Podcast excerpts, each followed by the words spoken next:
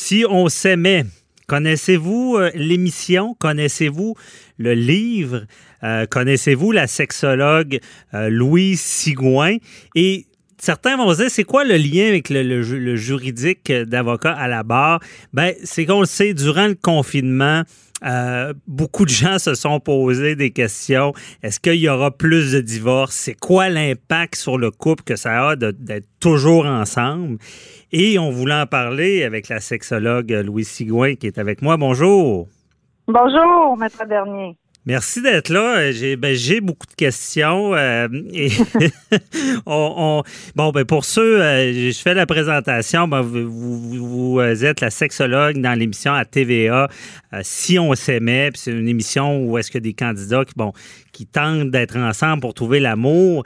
Et vous avez écrit un livre là-dessus il y, a, beaucoup de choses à dire sur les, couples. Euh, et je me, on, se demandait, avocat à la barre, est-ce que euh, c'est quoi l'impact que tout ce confinement a sur les couples?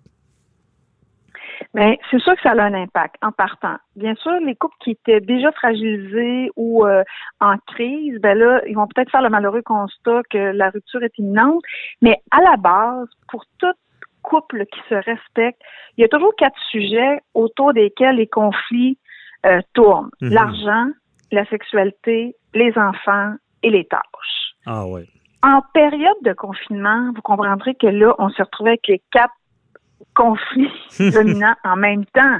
Parce que là, il y avait, c'est pour certains qui ont perdu leur emploi ou une grande insécurité financière qui planait euh, dans la maison. Euh, la sexualité, bon, il y en a qui prenaient comme une échappatoire, il y en a d'autres que stress et libido sont pas les meilleurs amis, fait que ça prenait le bord. Euh, les enfants, ben, ils s'est retrouvé avec l'encadrement, la discipline, les tâches euh, au devoir, puis les tâches, comment on organise notre temps. Fait que c'est sûr que ça crée une tension. Mhm. Si déjà à la base on n'était pas euh, confortable avec ces notions-là, ben c'est sûr que ça a créé des, des, des, des crises, des tensions, des inconforts, puis malheureusement peut-être pour certains des, des, des, en tout cas un questionnement de façon continue où on arrête. OK, c'est ça. Donc, ça, ça met vraiment le couple à l'épreuve. Puis les, les, les, défauts là, peuvent, ressortir puis devenir plus, plus importants là, à, cause du confinement. Parce que être un couple, être toujours ensemble, est-ce que c'est bon? Mais c'est bon d'être ensemble, mais généralement, à cause de notre réalité au quotidien, généralement, on quitte pour aller au travail, on quitte pour aller nos, nos, activités sportives, on quitte pour aller se divertir. Fait que s'il y a un petit malaise ou un inconfort, ben, ça nous donne un espace pour comme décompresser puis revenir. Fait que c'est l'équilibre entre on passe du temps ensemble et on passe du temps pour soi. Puis c'est toujours l'équilibre entre je m'occupe de mes besoins personnels, mmh. puis je m'investis aussi dans les besoins de la relation. Puis là, le confinement, ben, pour celui qui a plus besoin de temps seul, ben, c'est sûr qu'il s'est retrouvé un peu coincé, mhm. mais euh, c'est vraiment l'équilibre entre les deux qui est souhaitable. Parce qu'à l'inverse, si ça se met à aller bien, ben, parce qu'on a profité de ce temps-là que généralement on n'a jamais. Mhm. Donc, donc, ça peut être bénéfique pour certains couples, ce qui s'est passé. autant qu'il y en a qui ça va briser le couple, il y en a qui ça va, ils vont devenir plus forts avec cette épreuve-là? Ben absolument, parce que souvent, ce qui crée des, des, des difficultés dans notre relation, c'est qu'on manque de temps. On est pris dans les enfants, nos occupations, nos responsabilités, mhm. nos projets. Alors que le confinement, c'était comme une invitation à dire, finalement, responsabilité oblige, on est ensemble. Profitons-en pour aller au, cœur de nos conversations qu'on n'a jamais le temps de terminer. Prenons donc le temps de revisiter nos valeurs, puis se, se questionner sur quelle direction on veut donner à notre relation. Peut-être juste aller un peu plus en profondeur, juste avoir le plaisir d'être ensemble puis de s'émerveiller à nouveau, mm-hmm. ce qui n'est pas donné au quotidien. Souvent, les jeunes disent, en vacances, ça va super bien. Oui, oui. Là, le confinement, il, nous proposait ça, puis garder un peu cette attitude de donner du temps de qualité à la relation pour faire le point. Est-ce que ça va toujours entre nous? Y a-t-il des choses qu'on devrait parler? Y a-t-il des choses qu'on devrait revenir? Y a-t-il des choses qu'il faut qu'on discute absolument? Puis le confinement, si on l'utilisait dans ce qu'il avait de beau à nous proposer, mm-hmm. ça peut être un rapprochement, puis renforcer encore plus la notion d'être ensemble, faire une équipe, être à deux. OK, je comprends. Et est-ce qu'il y a des. Parce que oui, ça, c'est des, des, des, lignes directrices, on peut dire, pour que ça aille mieux. Mm-hmm. Et est-ce qu'il y a des trucs banals, tu sais, euh, dans, dans, le couple quand on sait qu'on va être toujours ensemble?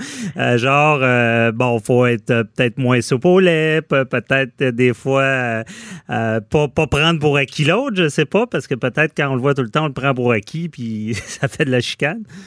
Mais je pense que c'est de se parler honnêtement dans un premier temps, tu sais, puis pas faire fi de bon, aujourd'hui j'ai un peu plus euh, de difficulté à tolérer, fait que soyons vigilants d'être euh, mm-hmm. tolérants envers l'autre, mais je pense que c'est beaucoup de d'accepter que c'est pas toujours facile une relation.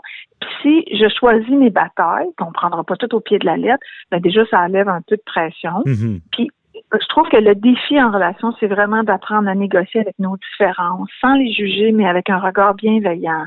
La façon est bien différente, je la comprends pas trop, mais en tout cas, il doit y avoir du bon là-dedans. Même chose de notre côté, comment on fait pour faire le mi-chemin? Puis moi, c'est beaucoup ça, la, teneur du, de, mes enseignements, c'est qu'on fait ça ensemble. Mm Toi, tu as des forces qui, sont mes, difficultés, vice-versa, comment on fait pour faire le mi-chemin sans que ce soit juste d'un bord puis de l'autre, puis on travaille dans la même direction? Oui, c'est bien dit, ça, je retiens ça. Mi-chemin, même direction. oui! c'est très bon. Et euh, d'ailleurs, je, je, vais avouer quelque chose. Je suis, j'adore l'émission Si on s'aimait.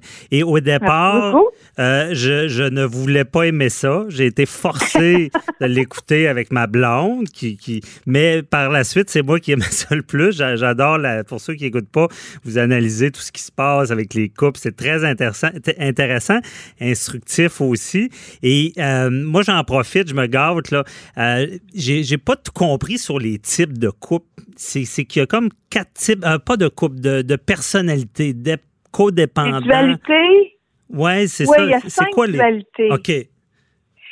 C'est quoi? dualité, c'est chaque dualité nous aide à traverser un enjeu dans la relation. Alors, Dépendant codépendant, c'est beaucoup pour identifier c'est quoi l'attitude générale de l'individu dans la vie ou en relation. Le dépendant, c'est un être qui est plutôt centré sur ses besoins, qui est très égocentrique, mais en même temps très attachant, alors qu'il est toujours jumelé avec un codépendant qui, lui, est toujours centré sur ses besoins des autres et qui a du mal à s'occuper de lui. Ah, OK. Donc, il y, en a, un qui est plus sur lui puis qui a besoin d'une autre personne qui, qui va justement le mettre en priorité. OK. quand on sait ça, que, ah, ben, c'est sûr, en pleine période de confinement, la codépendance s'est assuré que tout le monde était correct alors que le dépendant, lui, il pleurnichait un peu de tout ce qu'il perdait. Mais c'est juste, à partir du moment où je comprends cette attitude-là, je la prends pas contre moi, je la comprends, puis j'accueille l'autre dans sa différence. Fait que ça, c'en est une. Mm-hmm. Émotif, rationnel, ça, c'est beaucoup au niveau de la communication que ça peut nous aider. Parce que l'émotif, c'est un mettre de peu de mots. Ça a l'air bien clair à l'intérieur de lui ou d'elle qu'est-ce qu'il veut dire, mais il n'y a pas beaucoup de mots qui sortent pour l'exprimer. Le rationnel, c'est le contraire. Il jase, il jase, il jase. Des fois, il répète toujours la même chose. Ah ouais? Le rationnel s'exprime plus que l'émotif? En mots. OK, en mots.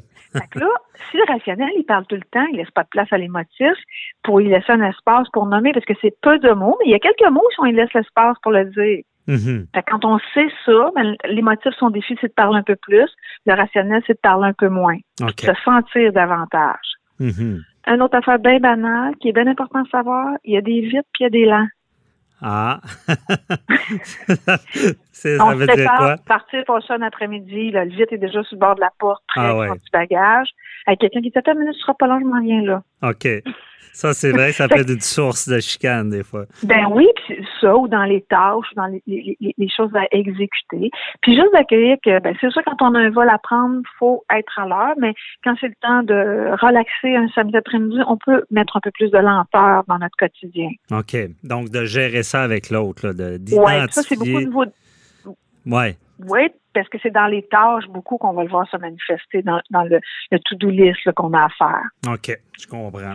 Ah, il y a l'actif puis le rêveur. L'actif, lui, tant que tout, tout, tout, tout, tout, tout n'est pas fait, il n'est pas capable de s'arrêter. Alors que le rêveur, tout, tout un bon prétexte pour profiter, puis savourer la vie, puis discuter avec un voisin, puis ah, lire un article. OK. quand je vous parle du mi-chemin, ben c'est ça. C'est comme, on peut-tu ralentir tout en étant productif? Ben, apprendre de l'autre, c'est ça que je vois oui, c'est beaucoup. C'est sa force, c'est ma difficulté. Ben oui, j'ai déjà vu ça des couples justement où un bien stressé, l'autre bien relax, puis plus, plus les années passent, plus les deux sont comme euh, un est devenu un peu plus stressé, puis l'autre un peu plus relax. c'est ça. Puis le dernier, c'est fusionnel solitaire, c'est beaucoup l'intimité amoureuse. Comment je fais pour m'épanouir dans ma vie personnelle, tout en priorisant un peu du temps pour la vie amoureuse. Puis chacune de ces dualités-là, on devrait être en mesure de s'identifier à une des deux caractéristiques sur les cinq dualités. Puis ça nous aide à comprendre puis à, identifier notre dynamique. OK. Donc, on s'identifie à une dualité. On peut être plusieurs en même temps? Oui. OK. Mais dans le fond, on s'identifie à une, une des caractéristiques de chacune des dualités. Fait que je suis dépendant ou codépendant. Par exemple, je peux être dépendant, rationnel, vite, fusionnel.